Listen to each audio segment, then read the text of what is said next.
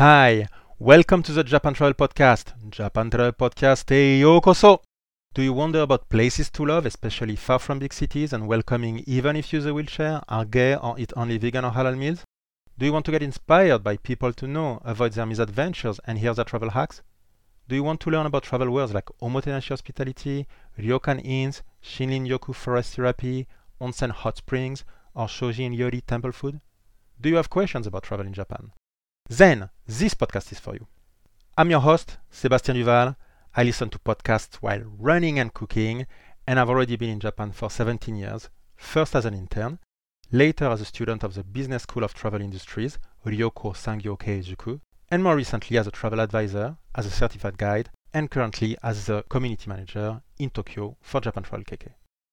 Our community was created following the earthquake and tsunamis that made the news worldwide on 11 March 2011 the goals were to inform foreigners in Japan and support Japanese people and businesses in the Tohoku region, which includes Fukushima and the five nearby prefectures.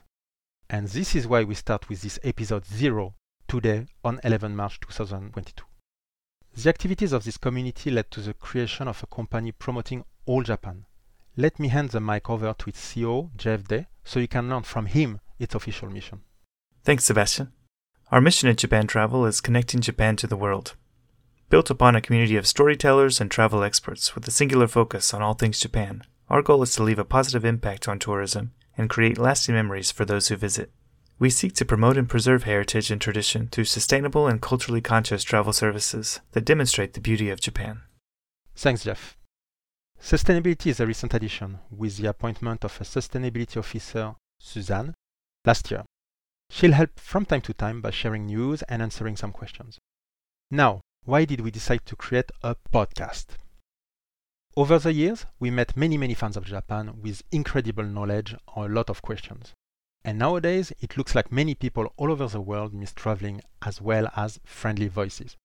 So, starting this podcast seemed a great way to bring smiles and to help residents, future travelers, tourism students, and travel experts.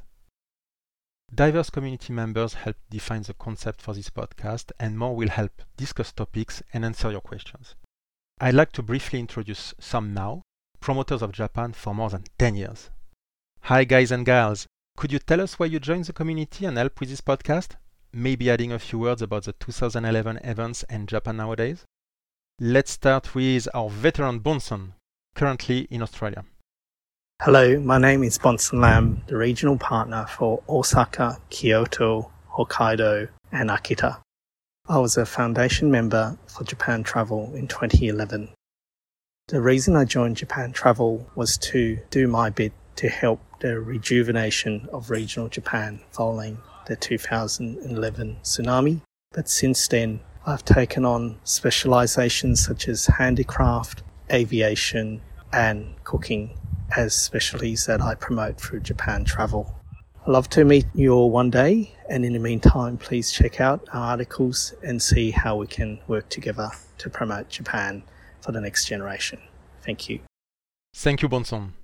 For those of you who don't know, the articles he talked about can be found on the website japantravel.com in English or in 14 other languages. Let's continue with our veteran Alena in Japan. Hello and guten Tag. This is Alena Eckelmann from Saxony-Anhalt in Germany. I am a founding member of Japan Travel as the regional partner for both Wakayama and Yamagata. I am a proud ambassador of my regions and my local communities, as well as a keen supporter of visiting travelers through my writing and guiding. I recommend visiting the southern part of the Kii Peninsula throughout all seasons we are snow free and sunbound, a destination between coast and summit where outdoors adventures wait for you to be enjoyed in person and on the ground once travel opens up again. Thanks, Alena. We certainly hope tourists will come back soon. Tristan?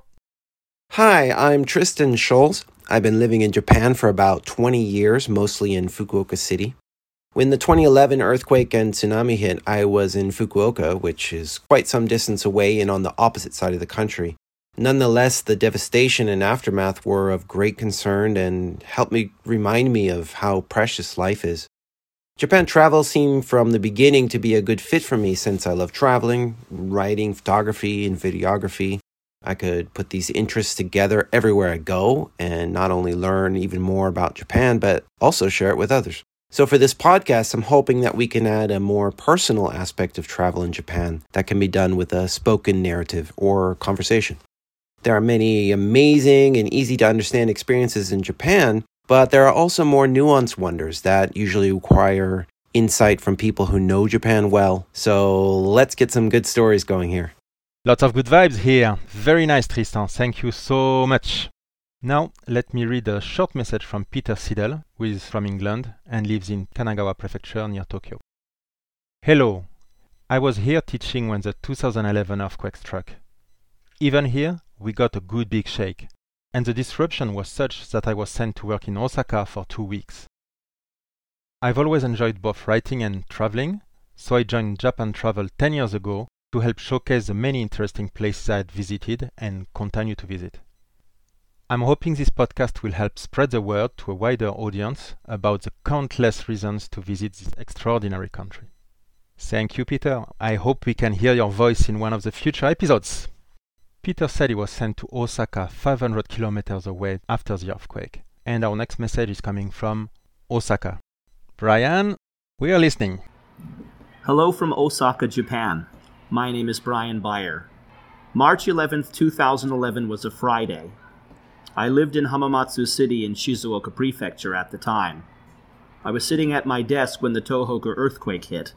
Initially, I thought that the movement and the off balance feeling an earthquake can bring was my students messing with my chair. But when I looked up, I learned the truth.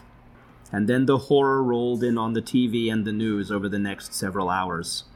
The reality of just how bad it was hit me the next day when I read in the newspaper 5,000 people dead, 15,000 people missing. My stomach dropped out knowing that those numbers were going to change places and that they were going to grow as time went on. And they did. My main reason for joining Japan Travel in 2012 was to share my knowledge of less well known parts of Japan, the tricks I'd learned to save money while traveling, and just how amazing and varied Japan's geography is. I've learned even more since then, and I hope that viewers of this podcast will find the information useful and compelling and have greater Japan adventures as a result. As you could hear, Bryan has been deeply marked by the events, like many residents in Japan. I don't want you to feel that this podcast is going to be dark, but I hope all the listeners will better understand our motivations and story. Now, I'd like to finish on a lighter touch, so Jessica, please. Hi, my name is Jessica Paje. I lived in Kanagawa Prefecture and I'm currently residing in the United States. On March 11, 2011, I was at the bowling alley in Yokosuka when suddenly all of the pins from each lane fell down. I thought the earth was going to crumble beneath our feet, and that is when the sirens went off to move to higher ground. My main reason for joining Japan Travel as a writer in 2011 was to show the residents, more specifically, other military spouses stationed in Japan, that life goes on and we must not be afraid to get out. So, the best way I can give back to the country was to share the beauty and culture I've experienced with others. It is my hope that this podcast reaches far and wide. There is so much to explore and experience, whether it's traveling on the Shinkansen to Kyoto or taking the local Keikyu line to eat ramen and drink beer. There's something for everyone. Kampai. Kampai! That's a useful word when traveling in Japan. It means cheers while you raise your glass in good company. As Jessica talked about the US military in Japan, let's have a quick look that would be 55,000 military personnel. I hope they can all relax and enjoy Japan, especially during the cherry blossoms. In a few days, spring will bring you episode 1, so you can guess that the main topic will be cherry blossoms.